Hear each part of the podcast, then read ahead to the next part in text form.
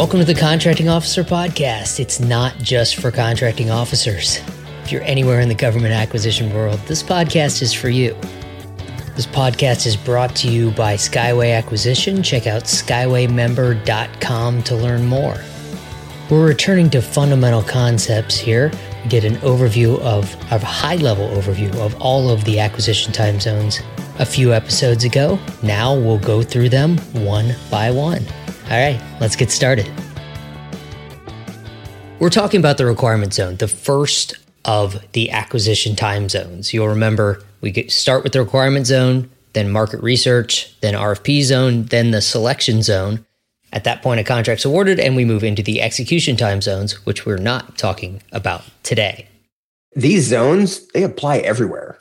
Whether you're using a government credit card under a micro purchase or a simplified acquisition procedure under FAR 13.5, or all the other acquisition strategies that are available, like the full source selection under FAR Part 15 and GSA fair opportunity under FAR 16.5 and FAR 8, or multiple award contracts or a sole source contract, blanket purchase agreements, 8A, hub zone, you name it, right? And we have podcasts for all of those. But the idea is these time zones, this flow applies in every acquisition. Before we get into the requirement zone, the first of the acquisition time zones, let's stop and say thanks. Thanks this week goes to John Mullins.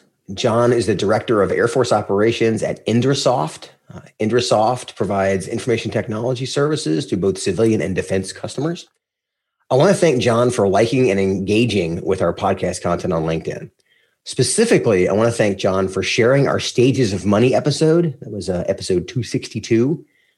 That episode was released almost a year ago, and people are still listening to it, thanks in no small part to folks like John taking the time to share our podcast episodes on LinkedIn. Thanks, John. All right, into the requirement zone. The requirement zone starts when the government says we have a problem. What do we need? What problem are we trying to solve? The government is trying to get clarity on what problem they need to solve and document that problem in the form of a requirement. It's easy to get caught up in a solution. Is is you know we need to, but we need to focus on the problem first uh, Zig Ziglar, old school sales coach guy, he says people don't need a quarter inch drill bit. That's a solution. They need a quarter inch hole. That mindset helps you understand what does the customer need or, or what do they want. And it's it can be very difficult to write a requirement or a specification if you're focused on the solution because you have to think about how do we document and describe a quarter inch hole yeah, we've talked about this before on many podcasts. Writing a clear requirement or specification is a very difficult task. I'll get back to that in a bit.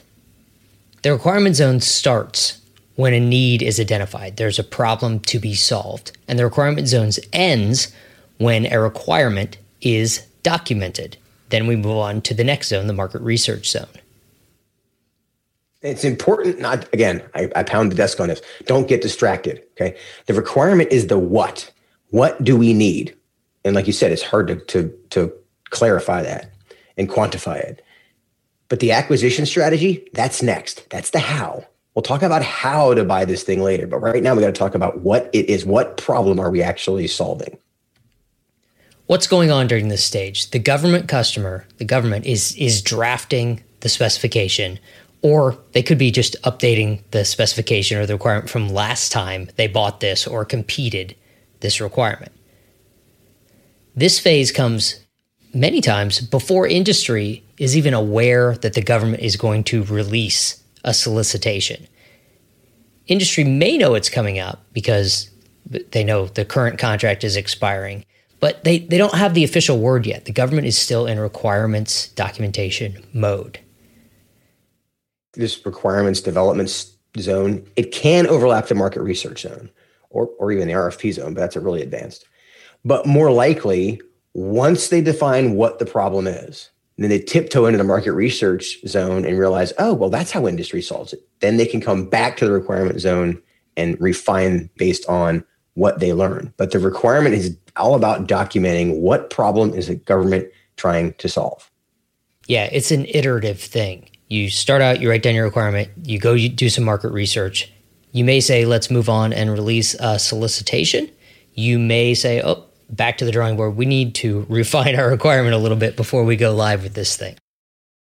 Working with a Skyway customer on an enterprise IT services and support acquisition, the government agency, through RFI's request for information, sought input from industry on the current challenges and technology initiatives. They're asking industry, how would you recommend that we, the government agency, approach these challenges? So they got input and they released a draft solicitation. This is deep into the market research zone, right? They put out another RFI and asked for more specific input. Then they did a pre proposal conference where they had over 50 vendors in the room to help them define how do we write this requirement? How do we get this right? So they use that process to go back, refine the requirement, and then launch the solicitation and move into the RFP zone and the selection zone. They're in the pursuit of the perfect requirement, right? And the perfect requirement has three touchstones, keystones, whatever the, the term you want to use. Three blue boxes if you're looking at our charts. yeah, there you go. Which yeah. you're not because you're listening to a podcast. so the three of the well, first of the three big blocks. The three big blocks, I think blocks is a better term. The blocks are to clarify, quantify, and qualify. So clarifying the requirement, what is the need? Can industry clearly understand what we want from the government side? That's the question. Is does industry understand it? And the number of times that I thought they did and they didn't, and I got something I didn't want, it's to clarify. You really got to clarify what is this and does under, and does industry understand it? Second part is quantify. Is how much, how many, how often because those things change the overall way that, that the industry will deliver. But you got to define those up front. How often are we going to need this? It can change who can compete as well. It can change which offers play, right? If you need 40 million of something, you might not get small businesses that are qualified to deliver. So it's important to be clear up front. How many? How often? And the last block is is how do you qualify?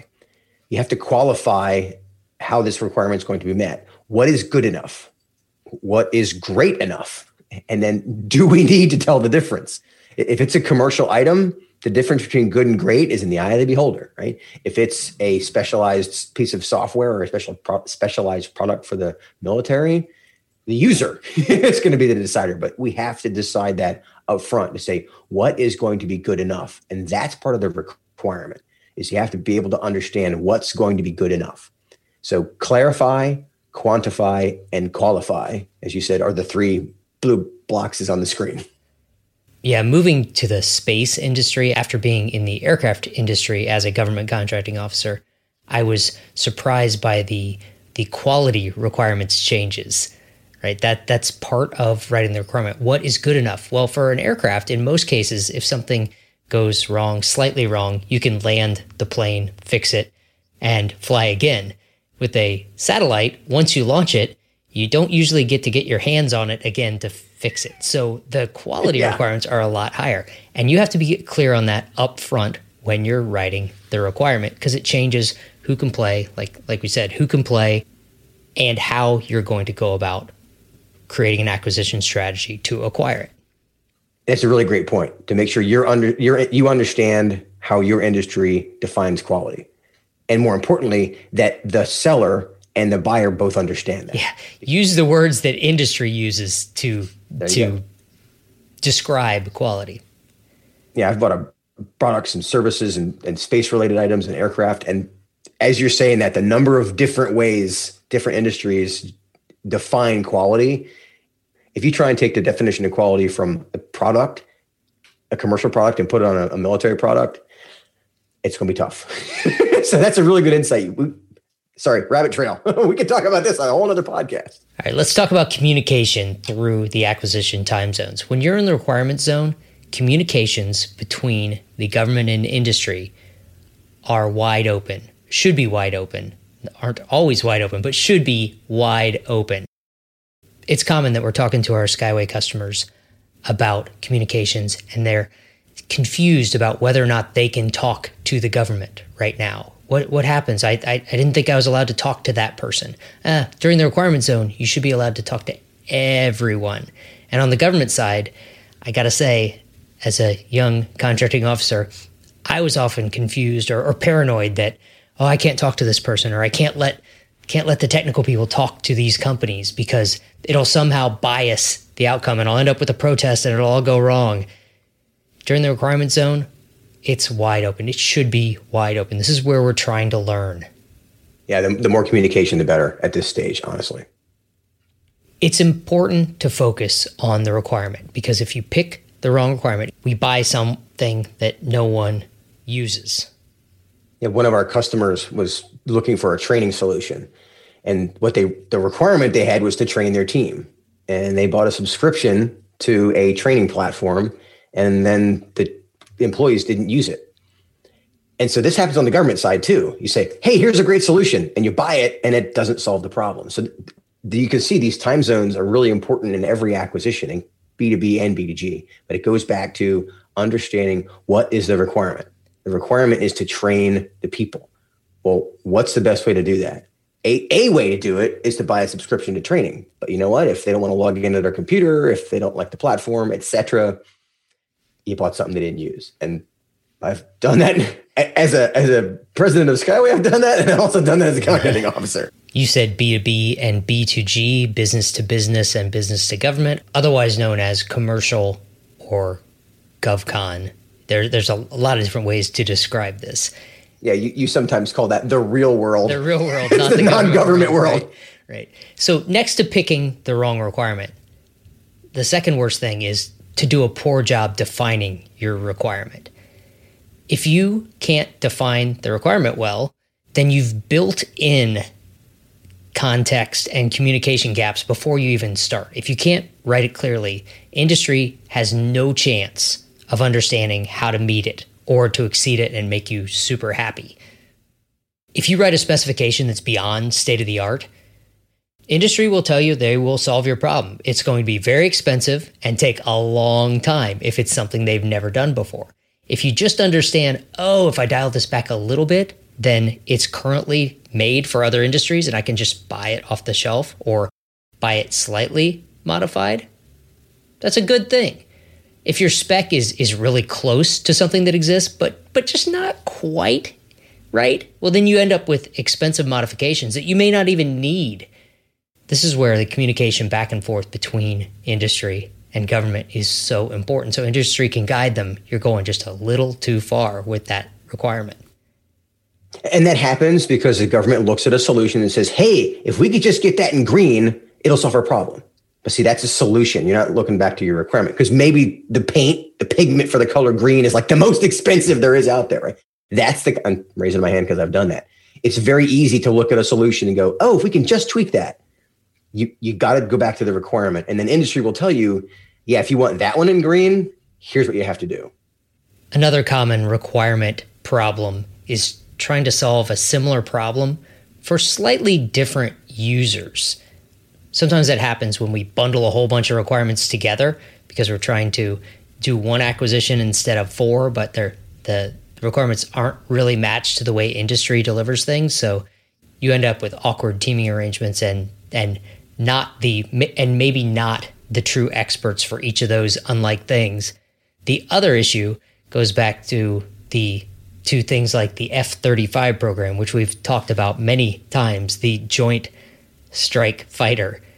Trying to buy one aircraft for the Air Force requirements, the Navy requirements, and the Marine requirements means that you get three different aircraft that look somewhat similar on the outside, but don't really solve anyone's problems well. Sub optimized across the board when I was at Special Operations Command, uh, I think I think it may have been the commander talked about the, the challenges of having a homogenized requirement, where you take all these like the Army, Navy, they, they get the SEALs, you got the Ranger, you got all these different people say, poof, here's a commoditized service that'll solve all your problems, and it it's hard. Sometimes it makes sense. Full disclosure, when you're buying IT products, makes complete sense, but a lot of times it doesn't. And again, writing that requirement and deciding when it's going to work and when it won't is not easy. You don't want to end up sort of solving everyone's problem and having no one happy with the solution. Yeah, m- maybe I'm overstating it, but the importance of the requirement is think in terms of garbage in, garbage out. If you don't clearly have something that both sides understand, the rest of these zones are going to be less than fun. You have little chance of delivering something that supports the mission as intended if you can't clearly write the requirement. Government folks know this stuff is hard. Writing a requirement is a very, very difficult task, especially for very complex buys. It can be as much art as science because yes, there's there are checklists galore for it, but you still have to. It's a thinking part of the job. You got to think through how to actually write this down. And part of the challenge is that in some cases, in, like with military and special operations command in particular, getting this documentation from people who they don't really necessarily like the document. I mean, to think in terms of asking a Navy SEAL to sit down and, and, write out the requirement, that that's not something he wants to spend his time doing. and so, you know, apply that to to DHS and to NASA and to, you know, these people, they, they they're working. They don't have time to sit down and deal with you acquisition people. So it's again, it, it's a hard part of the job. Yeah, it might might be more difficult in some professions, but it, it's always difficult to get users who just want the problem solved to sit down and really describe it. And even then, if, if you can get them to do it, not everyone can clearly take their thoughts and put it on paper or into an electronic document, I guess, in a way that is is clear and easy to understand. At its core, the government's job is to rewind away from the solution back to what is the requirement because it is so easy to jump to a solution so that idea of rewinding yourself back to okay, back to back to the core. What's the requirement? What's the problem we're trying to solve? Does this solution even come close to doing that? And you'll see yourself getting off track. That's actually an important contribution that contracting officers can bring to the process because they're generally outside of the requirement. But they can read and say, are we trying to buy solutions here or are we documenting the requirement and letting industry provide the solution to solve that problem? Flipping over to the industry side, industry cannot solve a problem that they don't understand.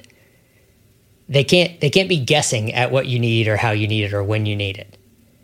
There, there are two ways to come at this.